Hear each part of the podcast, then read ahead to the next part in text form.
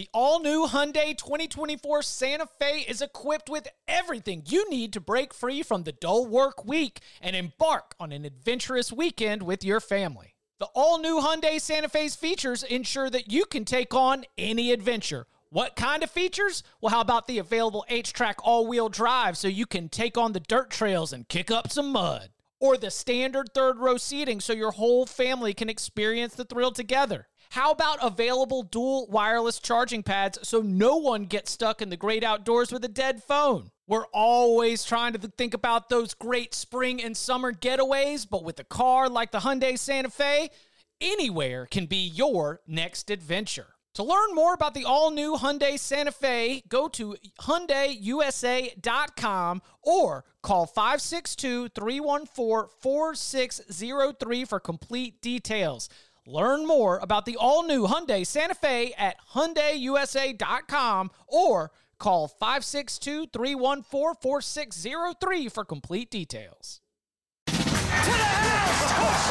This is unbelievable. Welcome to the Cover 3 podcast with your hosts, Chip Patterson and Barton Simmons. It's your call for the best college football coverage.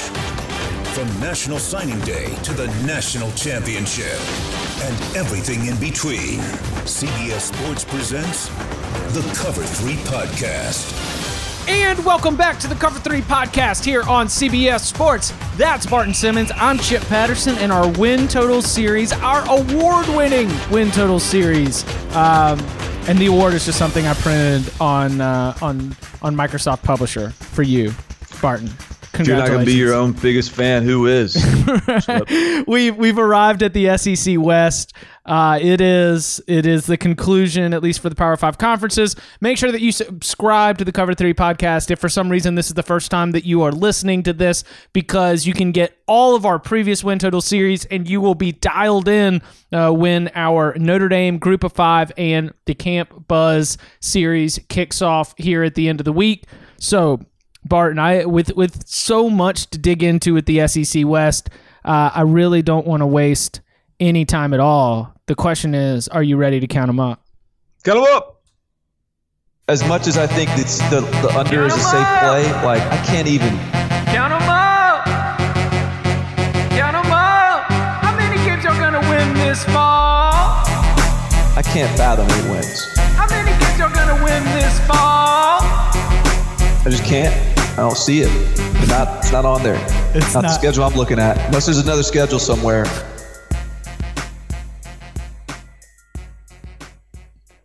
And the SEC West, we begin with the Alabama Crimson Tide. Would you know it, Barton? The Alabama Crimson Tide have the highest win total in the SEC West. Now, we talk about Alabama all the time but I don't think that we spend a lot of time really digging into sort of the the potential pitfalls of the schedule because I do think it's important to remind, um, you know, remind the the listening audience that this is a team that while they do not lose often in the regular season, they do lose in the regular season. In 2017, it was the Iron Bowl against Auburn. In 2015, it was against Ole Miss. In 2014, it was against Ole Miss. So championship winning teams still can take L's under Nick Saban. So the over under win total is set at 11 for the Crimson Tide. What's your pick? Well, the the here's the nice thing about this year's Alabama team, and and as a response to what you just said, is because the the non-conference schedule doesn't really present a challenge. No, all all respect to the Duke Blue Devils. Um, there's, as I see it, three, maybe four games that are losable. What's your fourth? Well, the three are at Texas A&M, right? LSU, yep, and at Auburn, yep. The fourth is I on on the, the the kind of the the three and a half, the like on the right day, right circumstances, but like at Mississippi State, mm. I think is not one that should be taken lightly. Mm. Uh, if somehow the Joe Moorhead offense clicks, and if somehow and you know Bob Shoop I know they had three first rounders last year on that defense, but you know they played Alabama as well as anybody um, defensively in the uh, in uh, in Tuscaloosa last year.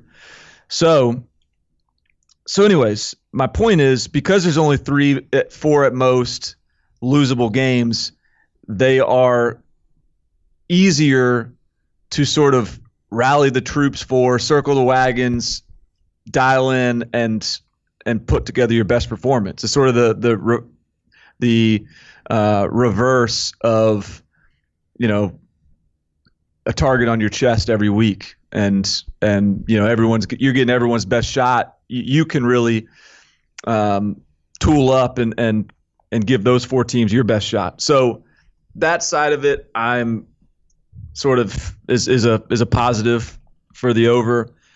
Uh, i'm not even going to talk about offense. It, my my my concern if there is one is the defense which is weird like it's a weird place to be in and and sort of analyzing an Alabama team. We saw a little bit of last year. I mean, offense was obviously the strength. Defense was a little bit uncharacteristically um, soft. That's that, I don't mean that in like the it wasn't a soft defense, but it was softer than we're used to seeing. Sure. Uh, and yet it was still one of the best in the country. So the the the the bar we're comparing it to at Alabama is so is so high. But this year, once again, there's a you know you got to be a little bit concerned about depth at at linebacker, inside and outside. Eyabi Anoma transfers to Houston after getting dismissed with I don't know what the deal was there, but sounds like he had he was dismissed from the from the school. Um, it's you know they've they've got to find pass rushers, and they got to find depth on the inside at, uh, alongside Dylan Moses, and that just makes me a that, that that gives me a little bit of pause. But I still think when you go and look on the other side of the ball, there's just too much firepower and there's too much motivation and there's too much focus from this team, have, given the way it went out last year, to not feel like this is going to be a really good version of one of Nick Saban's most talented rosters.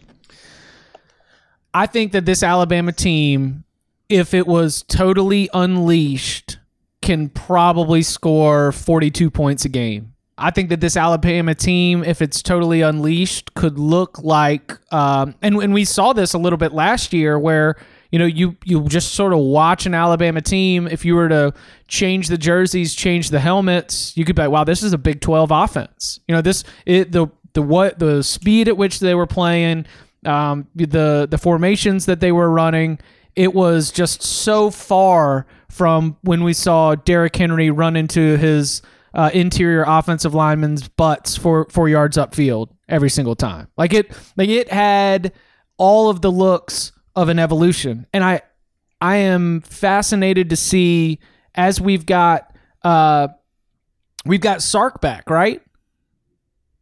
We have Sark back. Yeah. So like Yes. I'm I'm kind of fascinated to see and you know we got Charles Kelly back on defense and you know we got Sa- uh we got Sal Sunseri's back like the the coach getting the band back together for me is the number one uh intrigue point that could potentially become concern. It might not be concern. It might be that um you know Nick Saban is still able to get as much efficiency as he wants, but you know does does that mean that we see uh, a little bit of a shift? You know, we you and I are looking here on paper at the Alabama offense and I don't want to speak for you on this one, but I'm, I'm kind of thinking about it almost like a video game style, or like I've got the best fantasy football team if college fantasy football was a, a thing that a lot of people did. That I would be locked and loaded with uh, ridiculous skill position talent that can get me points every single week.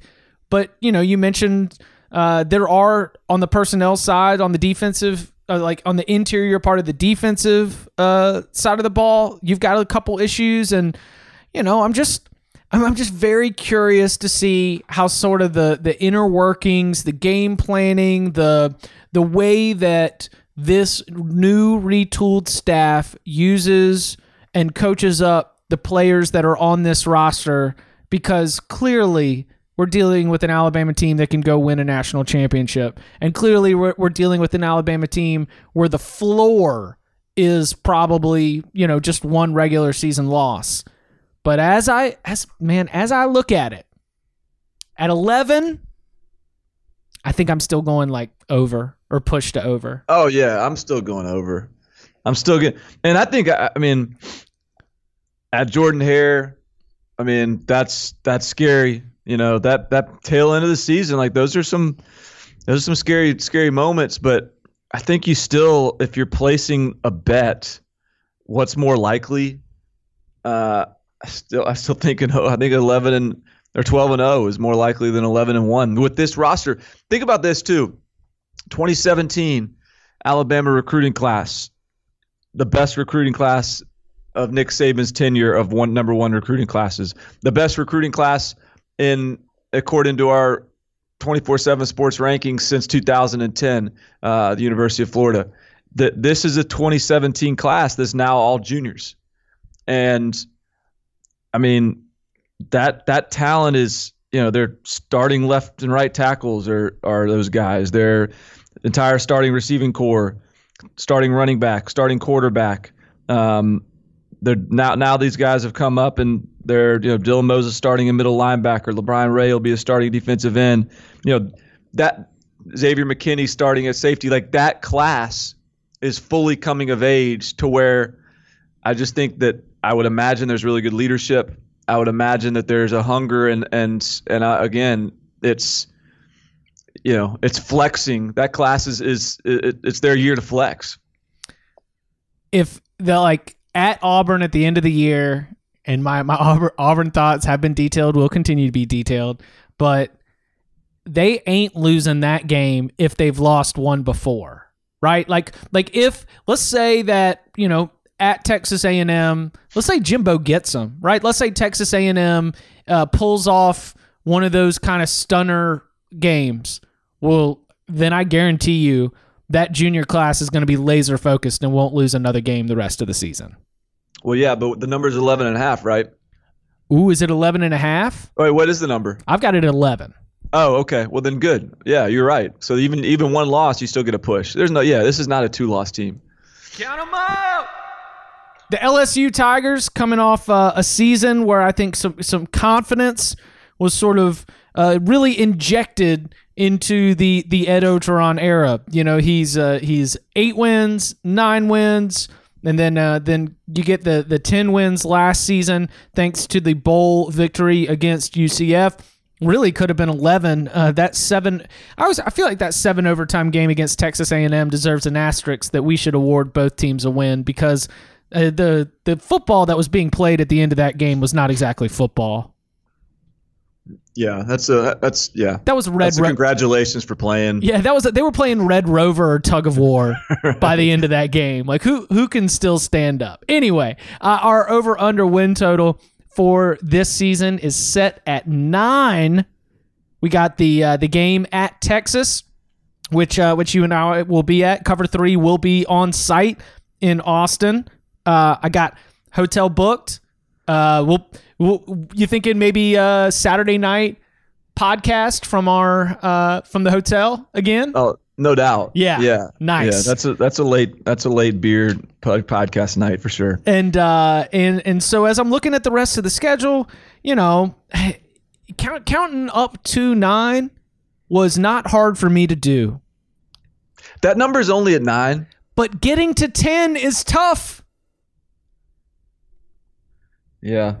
that's Well, I mean, that- it takes. that- that's kind of where if i'm at right to now Ten, you're beating some really good teams. right That's I mean that's the thing. So you have to account like you have to decide if you think LSU's a really good team to get like you can't just back into 10 wins. I agree with that. You have to decide I think LSU's a really good team if you're going to pencil them in for 10 wins. and not just that they're a really good team but they're going to win multiple tough games against really good teams of equal or greater talent Yeah, and this is a and they've this is not a Bush League schedule here. I mean, they, they they're at Texas. Utah State is one of the best group of five programs in the country. Um, even Georgia Southern traditionally is not a fun play. So this is this is not a schedule that just you know this is a Missouri schedule. Um, so I you know I looked I think last year, and then the win total was maybe like nine again or eight and a half or something, and I think I was on the under last year. I think I had low expectations, and we were coming off a year where it was a little bit of a disappointing nine and three in 2017. So 28, like where was the where was the Ed Orgeron tra- trajectory going to take us? And he's, I think he surprised me to a degree last year. So I've, so I'm I'm a little bit more bullish this year. Uh, and in fact, like I, I found my I sort of stumbled into 11 and one, and and backed off it and sort of found another loss somewhere Right. but so I'm I'm at ten and two. But this is, I mean, this is one of those teams where, from a from a roster standpoint, from like from my perspective, when I look at the names and see, you know, and just sort of see what they can be, how talented they are, dude. This this roster is, I mean, this is a stacked team. Rashard Lawrence, K'Lavon Chaisson, Michael Divinity, Kristian Fulton, Grant Delpit are all players that could be first team All SEC uh, defenders. So K'Lavon Chaisson gets hurt first game last year, misses the season, uh, balled out before he got hurt. Had high expectations, and is a former five star. And coming off that injury, his junior season, he is a he gets number eighteen, the like the LSU sort of honorary team leader number, which tells me everything I need to know about what I should expect out of him this year. You know what I mean? Oh yeah, yeah, yeah, for So- sure. So you got him coming back. You've got like the linebacking group is this loaded collection of Jacob Phillips and Patrick Queen and Michael Divinity and you know what combination are they going to use with those guys? The secondary, Grant Delpit, we all know about, but Kristian Fulton probably had a better year last year than Greedy Williams. I agree. And now you got Derek Stingley coming in as a true freshman. That's uh, is is apparently just like been an absolute terror uh, on the field ever since he stepped on foot and during bowl practice. You got four offensive linemen coming back. You got a, a an absolutely loaded receiving corps. You got Joe Burrow, who is not flashy necessarily, but probably the most competent, like even s- like a step up in competency from Danny Etling, the new newly anointed wide receiver uh, for the New England Patriots. Um, and the running back group is really is, is is good, is better than last year, as they sort of took a step back there. And now you got Joe Brady coming in, who's bringing in the Joe Moorhead RPO stuff to add to the equation, and you got the two hundred two and a half million dollar coordinator Dave Aranda. Like, you just sort of you, you kind of keep on listing off like pros and cons of LSU. The pros list gets pretty long. The the cons list isn't isn't isn't super deep. So I, the, that nine and a half to or that nine number, uh, I'll take the over on that. I'll, I think this is one of the, the first ones in a while I've felt sort of, um, you know, that, that it's not just sort of a push to one side or the other. But I, I, I'm I'm over, I'm gonna go ahead and just sit on that over. this is a great season for LSU if they are able to capitalize on Death Valley being a home field advantage because Florida, that's going to be in Death Valley. That's homecoming. Auburn, that's going to be in Death Valley. Texas A&M, that's going to be in Death Valley. To me, those are the three games along with the game at Texas. So let's say those four games, those are the ones that are going to determine this win total because eight and four is not out of the realm of possibility. You could like LSU could go one and three in that stretch of those games that I just mentioned. You throw in the Alabama loss, that's eight and four. Uh, you know, they go two and two, throw in the Alabama game. Now all of a sudden we're at the push. You got to go three and one against the likes of Florida, Auburn, Texas A&M, and Texas, but you got three of those games at home. If they defend Baton Rouge, boy, this sounds like a old war story. I tell you what, if LSU goes and def- if they can defend Baton Rouge, well then they will hit ten wins. Uh, like, like, but that's, I mean, that is a great, great place to be in. I think if you're Ed Orgeron and if you're this LSU staff, and I do think, I do think there's a lot of confidence coming from. You know, you mentioned the competence. I thought you were going to say confidence because Joe Burrow is sneaky swaggy. Oh, he's yeah, yeah. He was. Um, I was. So Jacob Phillips was in Nashville this spring for. Um, it was maybe early summer or spring. Either way, he was he was in town, and there's like a because he's, he's from Nashville originally, and there's this camp where a lot of his sort of trainers were out, former trainers were out. So he was he was out hanging around, and I was just talking to him, and I was like, "So what about your boy Joe Burrow?" and he kind of got this smile and looked over at me and he was like, "He's a stone cold killer," and like, or he was I can't, or maybe he said like he's an assassin or something, but like it was a very like Joe Burrow has the confidence of the team. Yes. you know what I mean? Yes. like it. They, I think they like playing for that guy, and and I think they like his.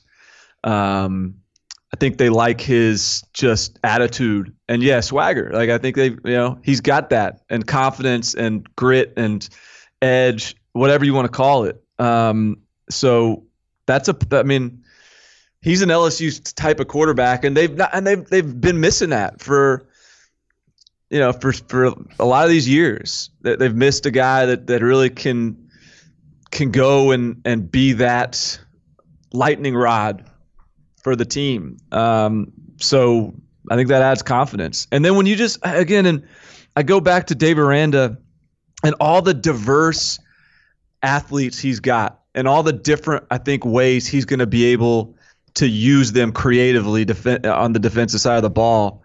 I just think this is going to be a really, really good unit. Count them up. Joe Moorhead, um, the the words, you know, Joe Moorhead. I think the words we use to describe him as he's entering uh, year two at Mississippi State. The takeaways from SEC media days. I believe didn't didn't you make this observation? Do you say that he came a little bit more uh, humbled, a little bit more like understated compared to maybe No some of doubt. the compared to uh, the way he arrived at SEC media days the year before. Uh, they went four and four in conference play, finished tied for fourth in the division, um, eight and five overall. There, you know, there were highlights. the The defense was able to lead the way in wins against Auburn and Texas A and M, but outside of that, you uh, you found uh, the offense, which was supposed to be Joe Moorhead's calling card, really struggling to get points against the likes of Alabama, LSU, and Florida, as well as a loss to Kentucky. So as we're looking at an over under win total, I'm seeing it right here at eight. Boy, we're we're just sitting here in push land with these SEC numbers. Uh, I'm not saying that I. I'll, I'll go ahead and throw. I've got this like push slash under. If you're holding my feet to the fire, I think seven and five is more likely than nine and three. But you know, a lot of that comes down to these toss up games. So where are you at with Mississippi State? Oh, I'm heavy on the push. Heavy on the push. Um, but so I don't. Yeah, I mean it's it's to to go over. Then we got to talk about them beating the likes of someone like Auburn, LSU, Texas A&M, or Alabama. I mean the the push basically is them winning all the games they're supposed to win, losing all the games they're supposed to lose, and I feel like they are like we have more confidence in them being a step below the games they're supposed to the teams they're supposed to lose to than we do them being a step above the teams they're supposed to beat. Does that make sense? I have a potential of four straight losses at Auburn, at Tennessee, LSU, at Texas A&M. Sure. I think that's that's conceivable. I, I- so that kind of stretch is just going to have me bouncing way away from even considering an uh, a nine and three season. Yeah, I think nine and three takes some takes some cojones to to make that pick. That this team, like if, if they're nine and three, then we're gonna have a very different opinion of Joe Moorhead at the end of this year, because that will mean that the Joe Moorhead, like this, the the idea of Joe Moorhead as the offensive guru will have taken shape once again, because that was what they were missing last year. And I and I think there were two there were two problems last year. One, the receivers were not good at all. Like it was a bad receiving corps. Two, Nick Fitzgerald, we like Joe Moorhead's offense is more of an RPO quick decisions, um, downfield passing game offense. And I think what Dan Mullen has has shown is that he is, you know, he he's he can work with a grinder, athletic quarterback, and and sort of use those legs, use the the the quarterback run game as a as a real, you know, Oh heck yeah, dude! He's from he's from the urban school. Love that Right. quarterback power. Exactly. Yeah. So now we got Tommy Stevens coming in, and by the way, t- you know, there's Vegas odds out there of quarterback competitions. Throw all the money at Tommy Stevens, all of it. There's no way he's not winning this job. Tommy Stevens left Penn State, where he probably would have still been the starter, to come play for Joe Moorhead. He ain't coming to play for Joe Moorhead to sit the bench when he just sat four years waiting his turn at Penn State. Uh, no chance. Tommy Stevens is not the starter. So fi- wherever you can find that those those starting quarterback odds, eat it up. Um, Tommy Stevens. Keytaon Thompson's a good player though. I'm not saying he's not. I'm just saying that like Tommy Stevens did not come to Mississippi State without like a wink and a nod that competition here, but you're getting it Right. because he, he passed up like he it's if he passed up a starting job at Penn State. So so Tommy Stevens is a quarterback. He's going to be better than than Nick Fitzgerald at running Joe Moorhead's offense. Is he dramatically better? I don't know. Is- you know, Kylin Hill as a junior will be one of the best running backs in the country. I think their offensive line is probably still going to be pretty good, and I think defensively they're going to be so much better than people realize. Uh, yeah, I know they lost three first rounders, but uh, I, I really think the defensive edge guys, Marquiss Spencer, Chauncey Rivers, are going to be really good. Their linebacking group is stacked. Cam Dantzler at cornerback, All American type of talent. So there's players, but ultimately it's about does the defense take a big step back and the offense take a big step forward, or does one of those two, uh, you know, surprise us, disappoint us, um, and and they don't meet in the middle. So I'm going push to under, um, and I'm fascinated at uh, at what the narrative will be on Joe Moorhead after this season. Mm. So where where are your losses? I got the ones that they're supposed to lose to. I got them losing to Auburn, LSU, A and M, and Alabama. You know, maybe if that A and M game is at home and not on the road, you know, I could flip that one. But I don't. I'm not sure they're going to go to Kyle Field and win that game.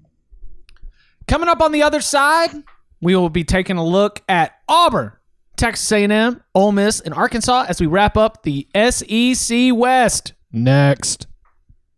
The perfect combination of versatile athleisure and training apparel has arrived. Thanks to the visionary minds of New Balance, Klutch Athletics, and Rich Paul, the designs reflect the heart of the athlete and the spirit of the community. With rising defensive football stars Will Anderson and Chase Young on the roster, Klutch Athletics brings the best innovative gear to all athletes, giving them style and performance on and off the field. Learn more and purchase Klutch Athletics at newbalance.com. This episode is brought to you by Progressive Insurance. Whether you love true crime or comedy, celebrity interviews or news, you call the shots on what's in your podcast queue. And guess what? Now you can call them on your auto insurance too with the Name Your Price tool from Progressive. It works just the way it sounds. You tell Progressive how much you want to pay for car insurance, and they'll show you coverage options that fit your budget. Get your quote today at progressive.com to join the over 28 million drivers who trust Progressive. Progressive Casualty Insurance Company and Affiliates. Price and coverage match limited by state law. All right, Barton. Uh, the Auburn. We're finally here. We're finally here. nice. The Auburn number is set at eight. what uh I'm over. You could move this to eight and a half. I would take it over. You could move this to nine. I would take it over. If you put this at nine and a half and I had to put uh a significant amount of money down, I No, would take wouldn't. the over anyway. Oh man. Oh wow. I I will admit that was for performance, but uh, uh, over under win total set at eight. we've got. I mean, the schedule is really tough. Uh, Oregon in Arlington to start, at Texas A&M, at Florida, at LSU, and then of course you finish with Georgia and Alabama. Both those games though in Jordan Hare Stadium. Uh, where's where where are what's your what's your pick? What's your final rule in here? Uh, I'm I'm actually I'm on the over. So I do I've gone let me give you the visual here. So on my Auburn schedule, and I mark all these in my Phil Steele magazine here, just kind of as my my one stop shop to keep up with where all my predictions are.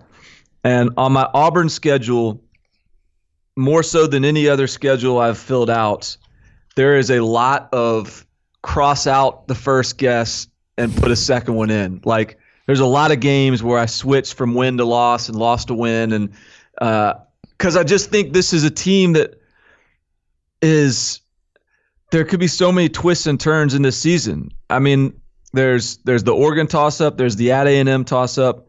Mississippi State, we can't just sort of overlook. There's that Florida toss up. Like we're talking about all these sort of Kentucky, Vanderbilt, Missouris, or um, you know the, these sort of or these like ACC teams where there's all these toss up games. Auburn is like a is a is a team that has a lot of toss up games with top tier teams. Like they're they're top of the food chain with 50-50 games all over the place. So that's really hard to figure out where where it's going to land. Like I got, you know, they could they could go and win one, two, three, four, five. They could go six and zero, oh. and then I could see them losing to Arkansas. it's just sort of overlooking, you know, Arkansas as they go to LSU. Sure. Um. So. So I'm anyway. So I'm on the over. I've gotten to the over. There was one version of the schedule where I had them ten and two. There was one version of the schedule where I had them at eight and four. I've I've landed on nine and three. Um, and that nine and three includes an upset of Georgia. Uh, it includes a win at LSU. It includes a loss at Texas A&M, a loss against Alabama, and an upset loss at Arkansas. So I know that's like again, that's just me sort of being wild and like picking the craziness. But the bottom line for this Auburn team is it's going to be great on the defensive line. It's going to be one of the best defenses Gus Malzahn's had. Offensive line is, is returns everyone. Run game is is sort of reinvigorated. Gus Malzahn has the offense back. He has a mobile quarterback. Doesn't really matter that he's a freshman because Gus Malzahn's better off with an inexperienced mobile quarterback than he is with an experienced passing quarterback. So it's just Gus Malzahn being able to sort of be comfortable in his own skin again. And it's going to be ugly sometimes, but they're going to figure out a way to win a lot of these games. I, th- I feel like the way that I imagine this playing out probably includes – both Joey Gatewood and Bo Nix at different points. And I don't know whether it's going to be because of performance or injury or if he's just going to like I I don't know if uh I I don't know if we're going to have one quarterback that we feel like is the heart and soul of this team because the heart and soul of this team is going to be Derrick Brown and Marlon Davidson and Nick Coe and it is going to be a, a matter of the Auburn defense is going to keep Auburn in every single game. And the Tigers are just always going to need like one drive. You know, they're, they're just going to need like one touchdown drive to be able to gain the leverage they need to win. And I, I believe that there will be enough mixing and mashing and and and cooking up some some weird trick plays in the in the chemistry lab for for Gus Malzahn. Like I I could I could see specialized packages and i could see the the quarterback how gus handles the quarterbacks being the most like over talked about um over like over discussed topic around auburn football throughout the season a lot of hand wringing when like the the like real secret of it all is the defense is so good that he does just get to play around a little bit and and, and i also think gus like maybe if the freshman quarterback was Jarrett Stidham or uh, some other pass happy quarterback, maybe it would be a little more concerning that it's a freshman or a redshirt freshman. But I think given and Bo Nix is less of a I mean, you know, Joey Gatewood is is is almost like a wildcat quarterback. and that's okay at Auburn. That's fine. Like all he's got to do, all he has to be able to do is is throw the play action post. Like if if he's got that throw in his repertoire, then it doesn't even matter. And they're just gonna they're just gonna get back to just running the rock and being this power spread team or or, or, or power no huddle team, and and I think that I mean that's that fits like that fits what Gus Malzahn wants to do. Like I was looking, this Oregon game is is an example of of me overthinking it a little bit. I've switched back to thinking Auburn wins this game because Oregon can sort of pound their chest and talk about being the best offensive line in the country all they want, but ultimately they're still coming to play an elite SEC defensive line. Those those matchups typically don't go that well. Pac-12 against SEC defensive line and an elite one. And so, yes, Justin Herbert is the is the advantage at the quarterback position, but I I think Gus Malzahn is pretty good at at especially in games like this, these national games where he's got to figure out a way to make them close and ugly. He's pretty good at, at minimizing whatever offensive deficiencies he's got and just making it a defensive game. So I got them winning that one, which is which is what that's sort of the key to flipping me from from eight to nine wins, and uh, and that's kind of where I've landed right now. Where do you think, and, and it probably doesn't matter. You know, I, I asked this question after, you know, stating earlier, either on this podcast or elsewhere, that the, you know, who is running the ball at running back is something that I'm putting uh, a little bit less stock in at the college level. The idea that there are very few, like there's there's a lot of players that are really really good, but that the like individual running back that's going to elevate your whole offense. I, I look at this room and I don't have horrible feelings about any combination of JaTarvious Whitlow, Cam Martin, and Shaun Shivers. I feel like they were bouncing between them a little bit because of injuries and a little bit because of uh, how much the coaches trusted them. Like I, I don't, I don't know whether that's a good thing or a bad thing that there's not one player that I'm looking at and I'm like, oh yeah, he's ready to go because we've seen. Um, what was it when when Auburn won? Why am I blanking on his name? When Auburn won the SEC in Kerryon Johnson. yeah, Kerryon Johnson just put the whole team on his back. I'm I'm very curious to see how that plays out as well. Well, I, I don't think you got. I don't think. You, I mean, I think Whitlow can be the workhorse. Okay. He's you know he's sturdy, he's physical, he's compact.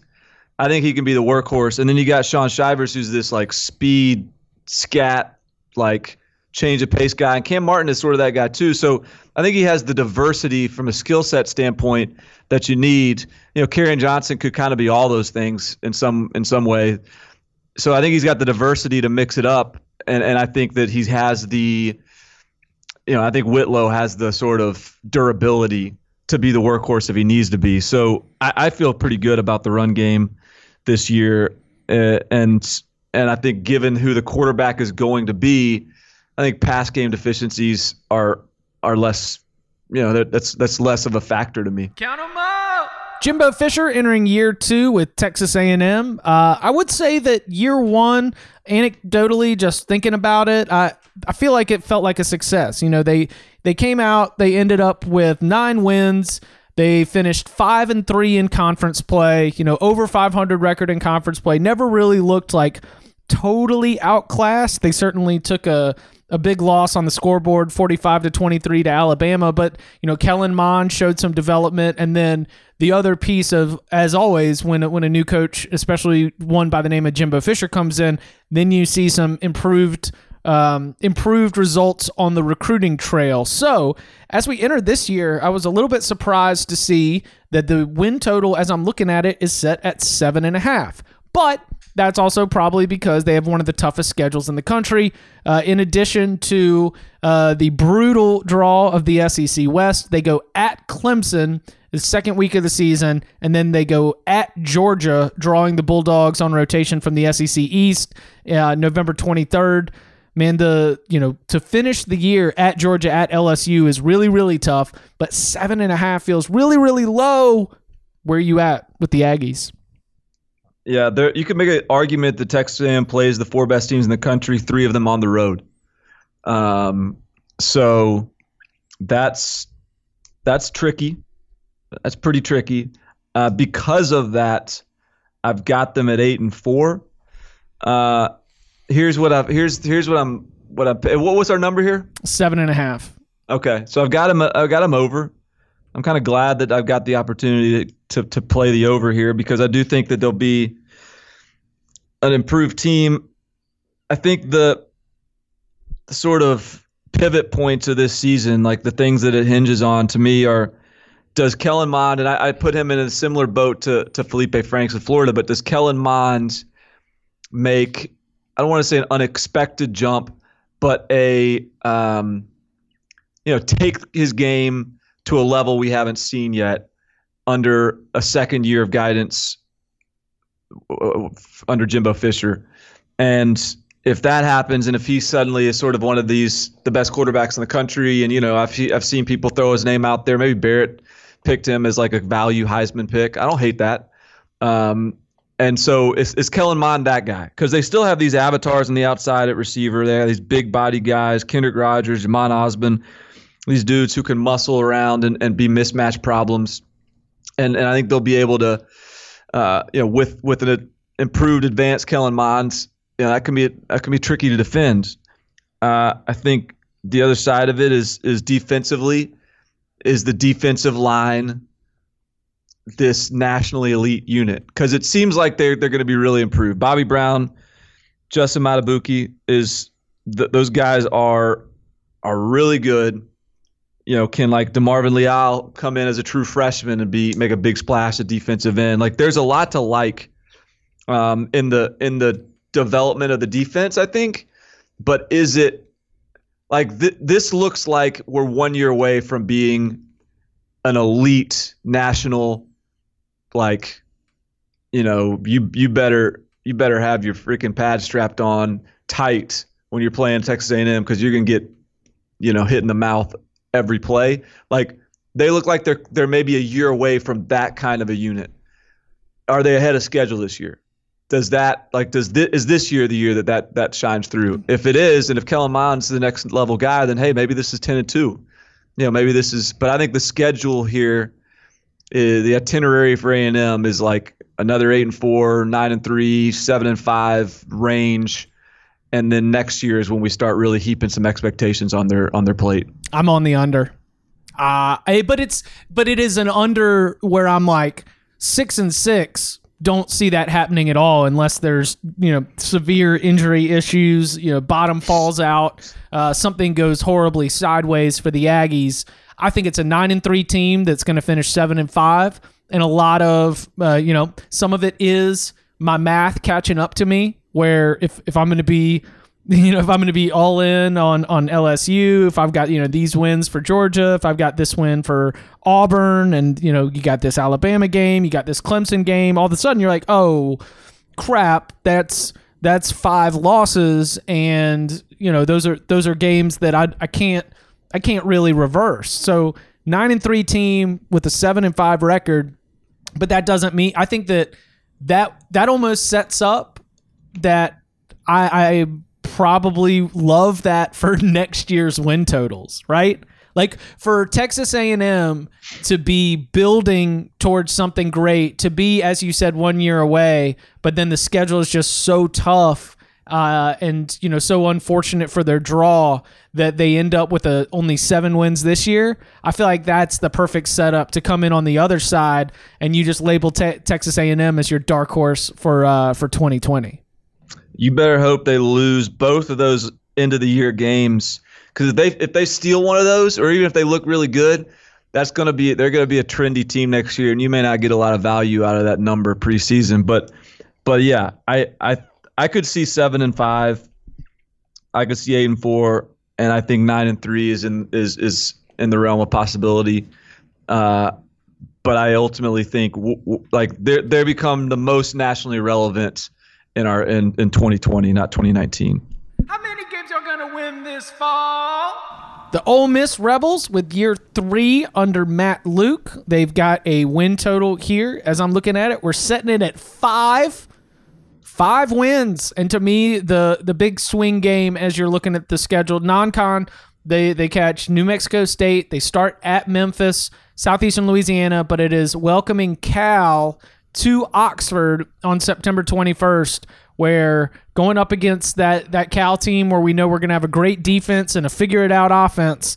Uh, how, however, that ends up going as Matt Corral takes on that group, that could end up making the difference on whether or not this is a team that finishes with six wins. Uh, how are you looking at the Rebels going into 2019? What did you say our number is here? Five. I'm a I'm a hard under Hard under. at five. Yeah, yeah. They'll get Southeast Louisiana. They'll get New Mexico State. They, I I bet you Memphis beats them. I I bet you Cal beats them. Uh, can they get Arkansas? Maybe. And I don't see a whole lot of. I. I mean, I'm not. I just don't see a lot of wins. I think. I mean, the idea like they went five and seven last year with NFL talent everywhere, on offense at least. You know, I know they returned ten guys on defense, but it wasn't a very good defense. They, I know they've got a couple head coaches as their coordinators now. I don't know that there, there's no guarantee to me that that's a recipe for success. I mean, clearly those guys can coach, but there's no guarantee to me that this all works.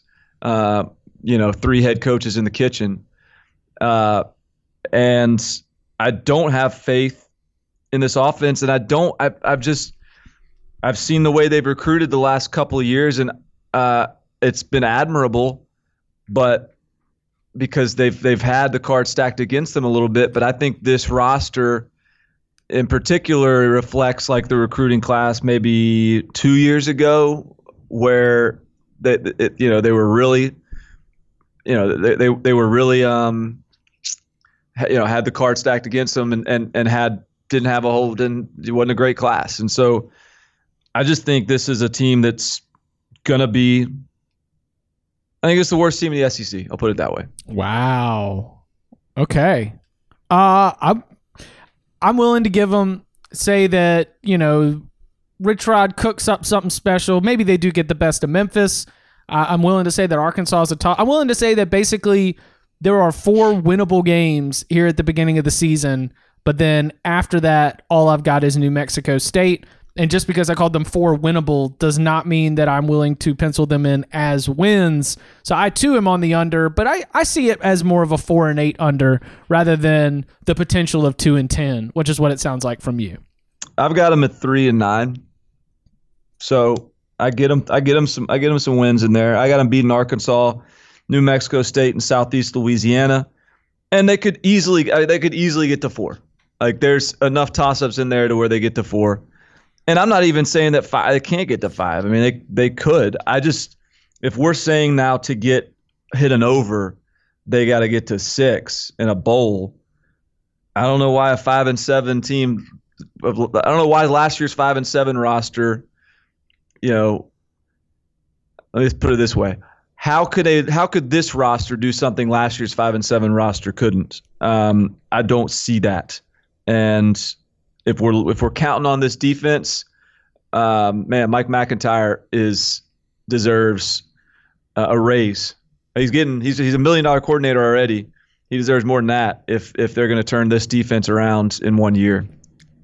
Do you mind if I roll out some reckless speculation here at the 47 minute mark of the SEC West win totals? Is it an is it is it interim head coach uh, speculation? No, no, no, no. That you want to start fading Ole Miss when it comes time for Rich Rod and Mike MacIntyre to get their resumes together. Yeah, That- yeah, and so that's going to be so.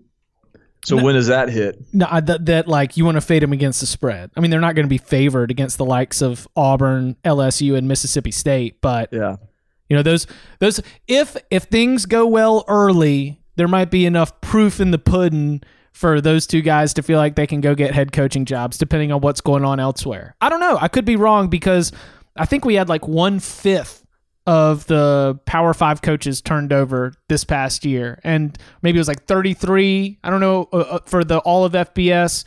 I believe it was ultimately a pretty high number, so we might be due for a, f- a little bit less turnover. But when I see the when you talk about the you know, three head coaches in the kitchen. Absolutely a concern from a you know, game planning, who's got the voice, you know, this, that, or the other. How are they going to all interact with each other? But I think also with those two coaches in particular, they are probably hoping that this is going to get them right back to being head coaches. And I'm, I don't. It's reckless. Just, just let me float that out there as a potential principle that we'll be putting in play come November.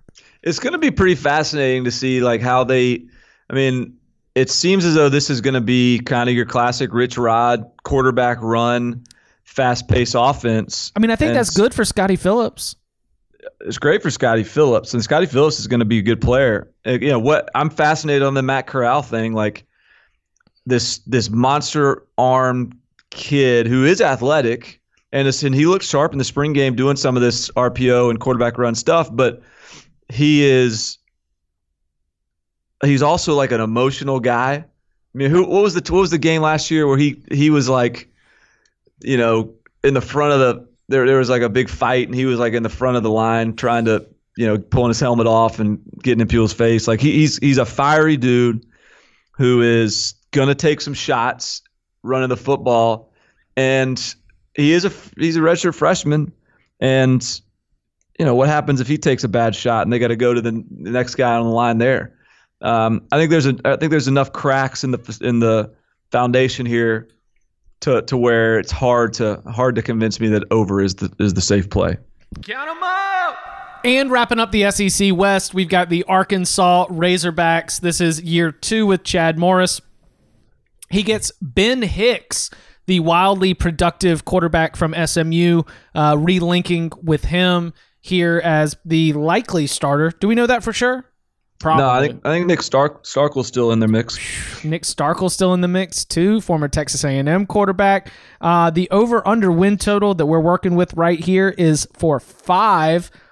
Let's see. We go. We always have the Missouri game. Who's their other SEC East at Kentucky? Where are you at with the Razorbacks? About five. I I ended up being more bullish on them than I than I expected. Uh, I got them one, two, three. I got them at five wins, which I didn't expect to get to five wins when I sort of started the process with them. Uh, I think it helps that unlike Ole Miss, they've got a uh, pretty manageable non-conference with Portland State, Colorado State, San Jose State, Western Kentucky. So that that should be four wins right there. Yeah. I mean, that's a bad. That there's there's an embarrassing one in there if they don't have four wins out of that group. Uh, and then can they get one more in the SEC to get to five?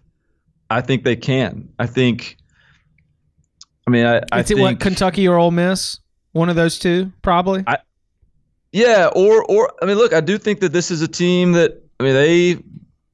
What was it last year? It was. you know, I know they, they faded against Mississippi State and Missouri, but you know that, that was the, this was a, the team that like played LSU really close. Like it was a tie game, like late in the game.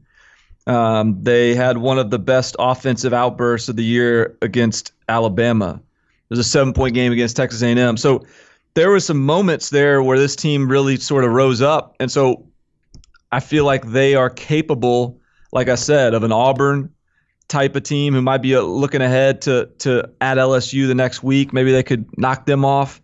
Um, you know, maybe maybe they catch Texas A&M looking ahead. Who's Texas A&M play before them? They're bye week, but they got you know Bama not not far on the horizon when they play Arkansas. So I think they could knock somebody off. I think they'll be improved at quarterback. They'll be improved year two in the system. They'll be improved at receiver. Trey Knox, true freshman, already making plays, is a big bodied guy. Defensive line, I think, is pretty good. They've recruited pretty good there as well, which is which is a benefit and encouraging. So I just think there's some things to like here. They're still behind the rest of the SEC, but I, I and I've actually got Mrs. Ole Miss beating them early in the year, but I think as the season progresses, I'm more f- confident in their ability to grow and progress than maybe I am with Ole Miss.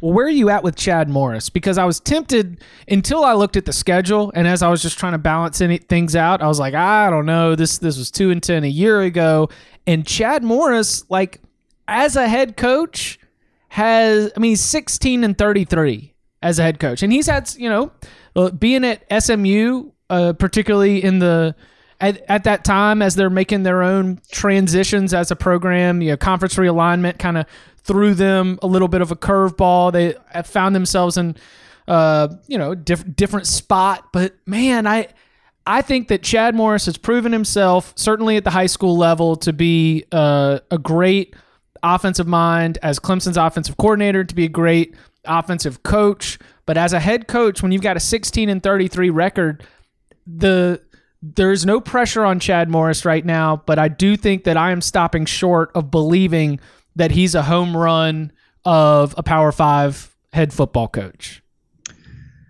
Well, here's my Chad Morris thing: is there there was a time when the uh, tempo we're gonna play balls to the wall, fast as hell, you know, and beat you with speed and and pace. There was a time when that was uncommon, and you were doing something different by taking that approach, and it made it really difficult to to to to prepare for and to play against.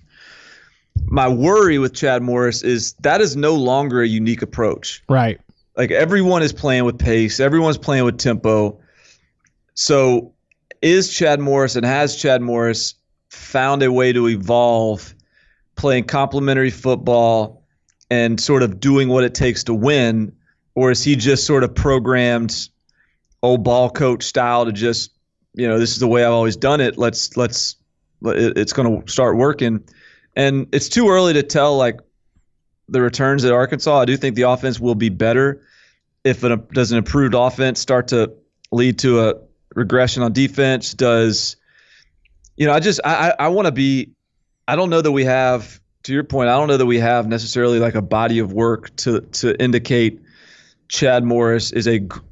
We know he can coach offense. Is he a great coach at winning football games? I don't know.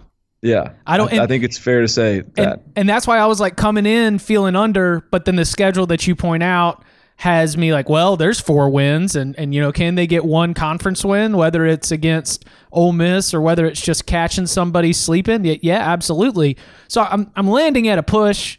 I'm probably uh, pushed to under when you're holding my feet to the fire, but you know what? Like, would not be like it would be a reversal of my hunch but not surprising. So, like, I would change my mind, but I would not be surprised that I changed my mind if this Arkansas team at the end of the year, maybe they knock off Missouri and they end up going six and six, and it's just like a big breakthrough moment. That would have that would impress me in a way that would be formative in terms of me drawing my opinions on Chad Morris.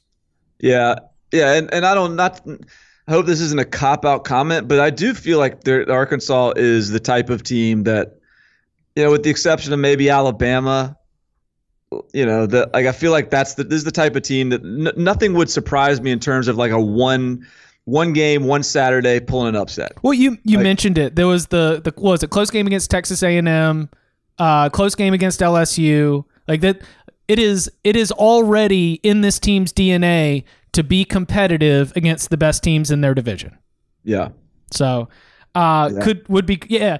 And, and the other thing about uh, Chad Morris, like even going back to Clemson, like you take you take another look back and you're like, oh yeah, it was uh, Sammy Watkins, DeAndre Hopkins, and Andre Ellington. That's that's easy to play with. right, Ty- right, and and he's you know and and. s- They don't have to be those guys, but you know, as Trey Knox and Treylon Burks, you know, as as incoming freshmen, like are they the sort of junior version of those guys? And and is that enough to get to six wins? I mean, that's ultimately what we're asking. Um, I'm I'm not there yet, but it's it's in the realm of possibility. Love it. Um, he is Barton Simmons. You can follow him on Twitter at Barton Simmons. You can follow me at Chip underscore Patterson. We will be back at the end of the week with our first camp buzz, plus talking Notre Dame's win total and some of the highlights from the group of five. Barton, thank you very much. Yes, sir.